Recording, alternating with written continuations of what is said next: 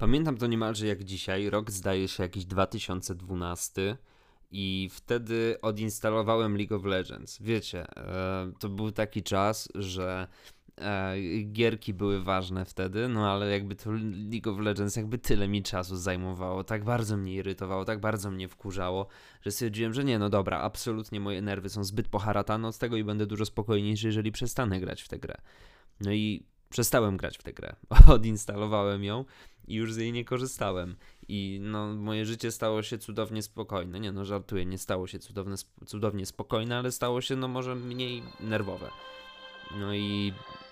No i co? I nie wytrzymałem. Obejrzałem finały Mistrzostw Świata w Lola i no ściągam znowu. Sorry. Zawiodłem sam siebie. O nie.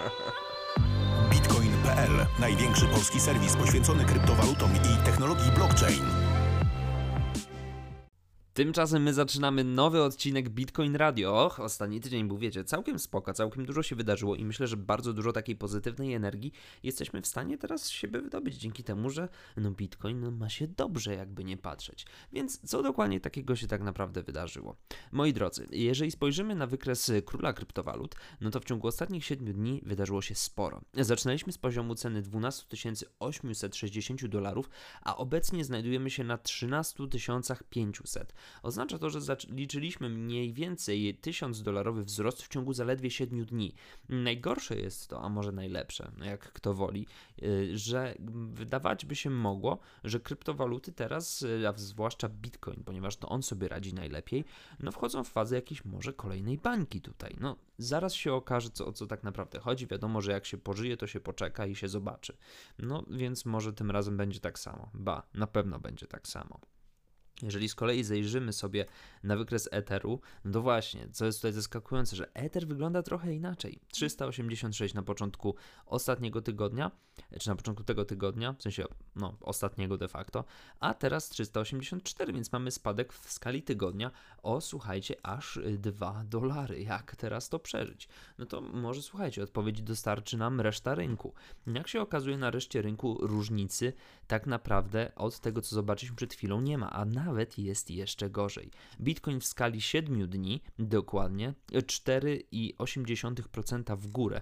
Natomiast słuchajcie, wszystko jak leci praktycznie niemalże, no dobrze, jest kilka wyjątków, w, pierwszych, w pierwszej setce najpopularniejszych kryptowalut to są generalnie spadki. I to są, moi drodzy, spadki e, niekiedy nawet e, gdzieś sięgające 40%, więc e, to nie jest tak, że no, ta sytuacja jest na całym rynku bardzo dobra. Dotyczy to no, jakby kilku projektów. Natomiast w tym tygodniu E, mamy zdecydowanie tylko kilka projektów, które jakby radzą sobie wyjątkowo dobrze z tej pierwszej setki i idą cały czas do góry. Bitcoin oczywiście jako król przewodzi, e, przewodzi swoją ceną, przewodzi swoją kapitalizacją, dominacja Bitcoina w ogóle, bo to jest też bardzo interesujące, która w ciągu ostatniego e, czasu trzymała się raczej na poziomie poniżej poniżej 60%, no może nie tygodnia, ale w skali powiedzmy miesiąca, gdzie ta dominacja faktycznie no, była około 58-57%, teraz urosła, słuchajcie, aż do 63,5%. Więc Bitcoin faktycznie bardzo mocno zaznacza, jak Silna jest jego pozycja, znaczy zawsze zaznaczał, że silna była, ale pokazuje, że staje się ona coraz silniejsza w tej rzeczywistości, w której jesteśmy teraz. Dlatego wydaje mi się, że no, nie pozostaje nic innego, tylko przyjrzeć się wydarzeniom, które, które wpłynęły może na to, że Bitcoin tak urósł, a jeżeli nie wydarzeniom, które wpłynęły, no to w ogóle wszystkim wydarzeniom z przestrzeni rynku kryptowalutowego. Przede wszystkim trzeba zaśpiewać 100 lat. 12 e, lat temu opublikowano manifest Bitcoina. Manifest został oczywiście opublikowany przez, a jakże, a jakże, Satoshi'ego Nakamoto, którego oczywiście do dzisiaj nie jesteśmy w stanie zidentyfikować. Natomiast myślę, że warto tutaj e, z szacunku i z respektu przywołać e, słowa, którymi mm, otwierało się, otwierał się słynny Bitcoin White Paper. Pełnowartościowa wersja pieniądza elektronicznego opartego na modelu komunikacji sieciowej peer-to-peer pozwoliłaby na przesyłanie płatności online bezpośrednio od jego podmiotu do drugiego, bez konieczności przepływu transakcji przez instytucje finansowe. Tak brzmi pierwsze zdanie wprowadzenia. Dalej możemy również przeczytać. Handel internetowy zmuszony jest polegać niemal wyłącznie na instytucjach finansowych służących jako zaufane podmioty przetwarzające płatności elektroniczne. Co jest potrzebne, to elektroniczny system płatności oparty na dowodach kryptografii zamiast na zaufaniu, umożliwiając dowolnym dwóm podmiotom wyrażającym taką chęć realizacji transakcji bezpośrednio pomiędzy sobą bez potrzeby uczestnictwa dodatkowego zaufanego podmiotu. Jakby 12 lat temu e, taka potrzeba została zidentyfikowana przez Satoshi Nakamoto. E, Nakamoto, ale poleciałem e, poleciałem teraz bardzo mocno. Natomiast pamiętajmy też, że w 1999 roku Milton Friedman udzielił wywiadu, udzielił pewnego wywiadu, w którym przewidział niejako powstanie pewnego środka płatniczego, który będzie funkcjonował w internecie. I ten środek płatniczy teraz się okazuje, że to jest Bitcoin. Więc E, Friedman, mimo że nie był związany z kryptografią i z technologią, jako wybitny ekonomista, który otrzymał zresztą Nagrodę Nobla e, w tejże dziedzinie, pokazał, czy jakby przewidział to, że faktycznie do takiego zdarzenia gdzieś tam w przyszłości dojdzie. No, moim zdaniem wielka, fajna rzecz, e, bardzo też podkreśla dziedzictwo Bitcoina. I to nie tylko dziedzictwo jakby jego technologiczne, ale dziedzictwo rozwoju myśli ekonomicznej. I to jest... Dobra, okej, okay, sorry, przepraszam. No, podjarałem się, tak. Słyszycie w moim głosie, że się podjarałem. Ale tak, e, z punktu widzenia ekonomii e, i tego, jak kształtują się rynki w ogóle, Bitcoin jest w pewien sposób naturalną odpowiedzią na to, jakie wyzwania na rynkach się pojawiają. Wyzwania związane z digitalizacją, oczywiście. Więc Bitcoinie drogi, e, 100 lat.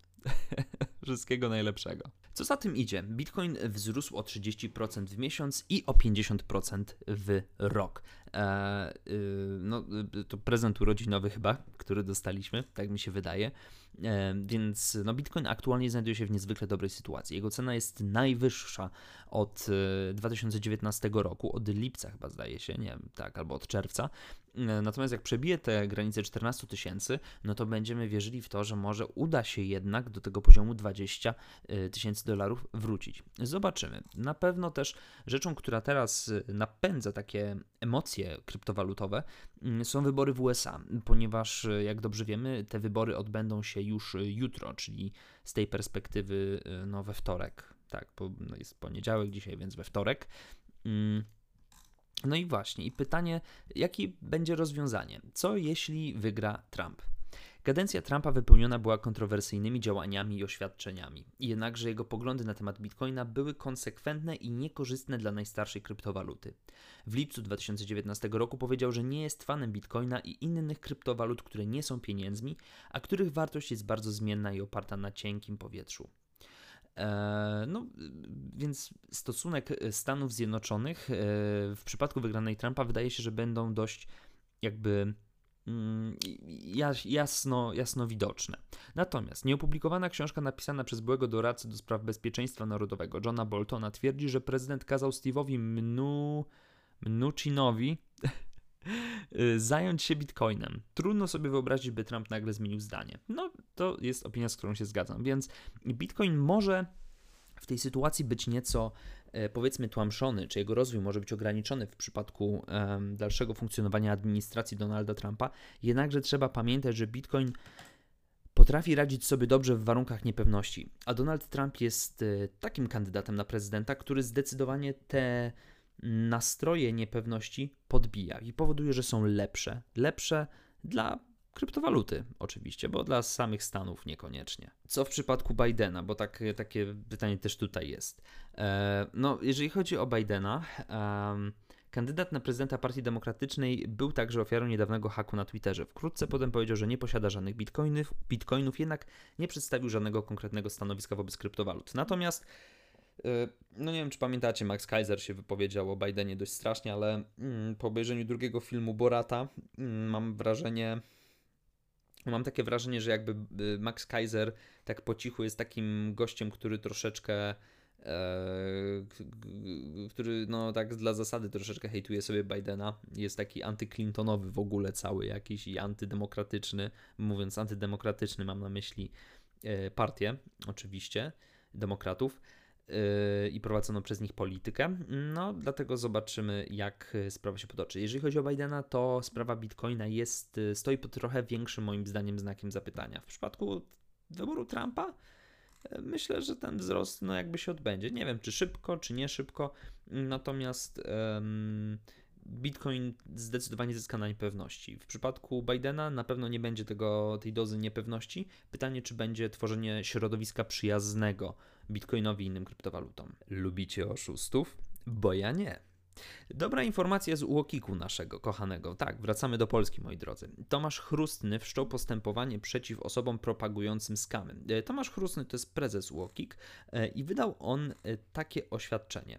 Musimy szybciej i skuteczniej eliminować systemy promocyjne typu piramida. Propagowanie ich to nieuczciwa praktyka rynkowa naruszająca zbiorowe interesy konsumentów. Będziemy walczyć z działaniami osób, które zachęcają do inwestowania i udziału w takich projektach, w cudzysłowie. Te osoby czerpią zyski z naganiania na nielegalne systemy, okłamują konsumentów i mamią ich wizją wielkich zysków. Bez aktywności naganiaczy wielu strat finansowych, cierpień, a niekiedy tragedii ludzkich można uniknąć. Chcemy skłonić ich do zaprzestania tej niegodziwej działalności, a także ostrzec konsumentów przed takimi praktykami. Temu służą pierwsze postępowania, w których postawiłem zarzuty osobom promującym systemy promocyjne typu piramida. No właśnie, wydaje się, że jest to y, słuszna walka. Y, jakby myślę, że tutaj nie pozostawia to jakby absolutnie żadnego pola do manewru ani do jakichkolwiek wątpliwości. Wszak y, nazwisko takie jak Damian Żukiewicz, y, czy projekty takie jak FutureNet, y, Rockwell Investment, czy Omega Best powszechnie kojarzą się y, z dość średnią, przeciętną opinią, powiedzmy, mm, wśród wielu osób, a to i tak uważam jest y, określenie dość przychylne w przypadku niektórych z nich. Um, tak. Natomiast e, faktycznie Damian Żukiewicz jest osobą, której już postępowanie zostało, przeciwko której y, postępowanie zostało już wszczęte. Dlatego zobaczymy, jaki będzie miał finał tak naprawdę Y, tego, mm, czy jakby to całe działanie.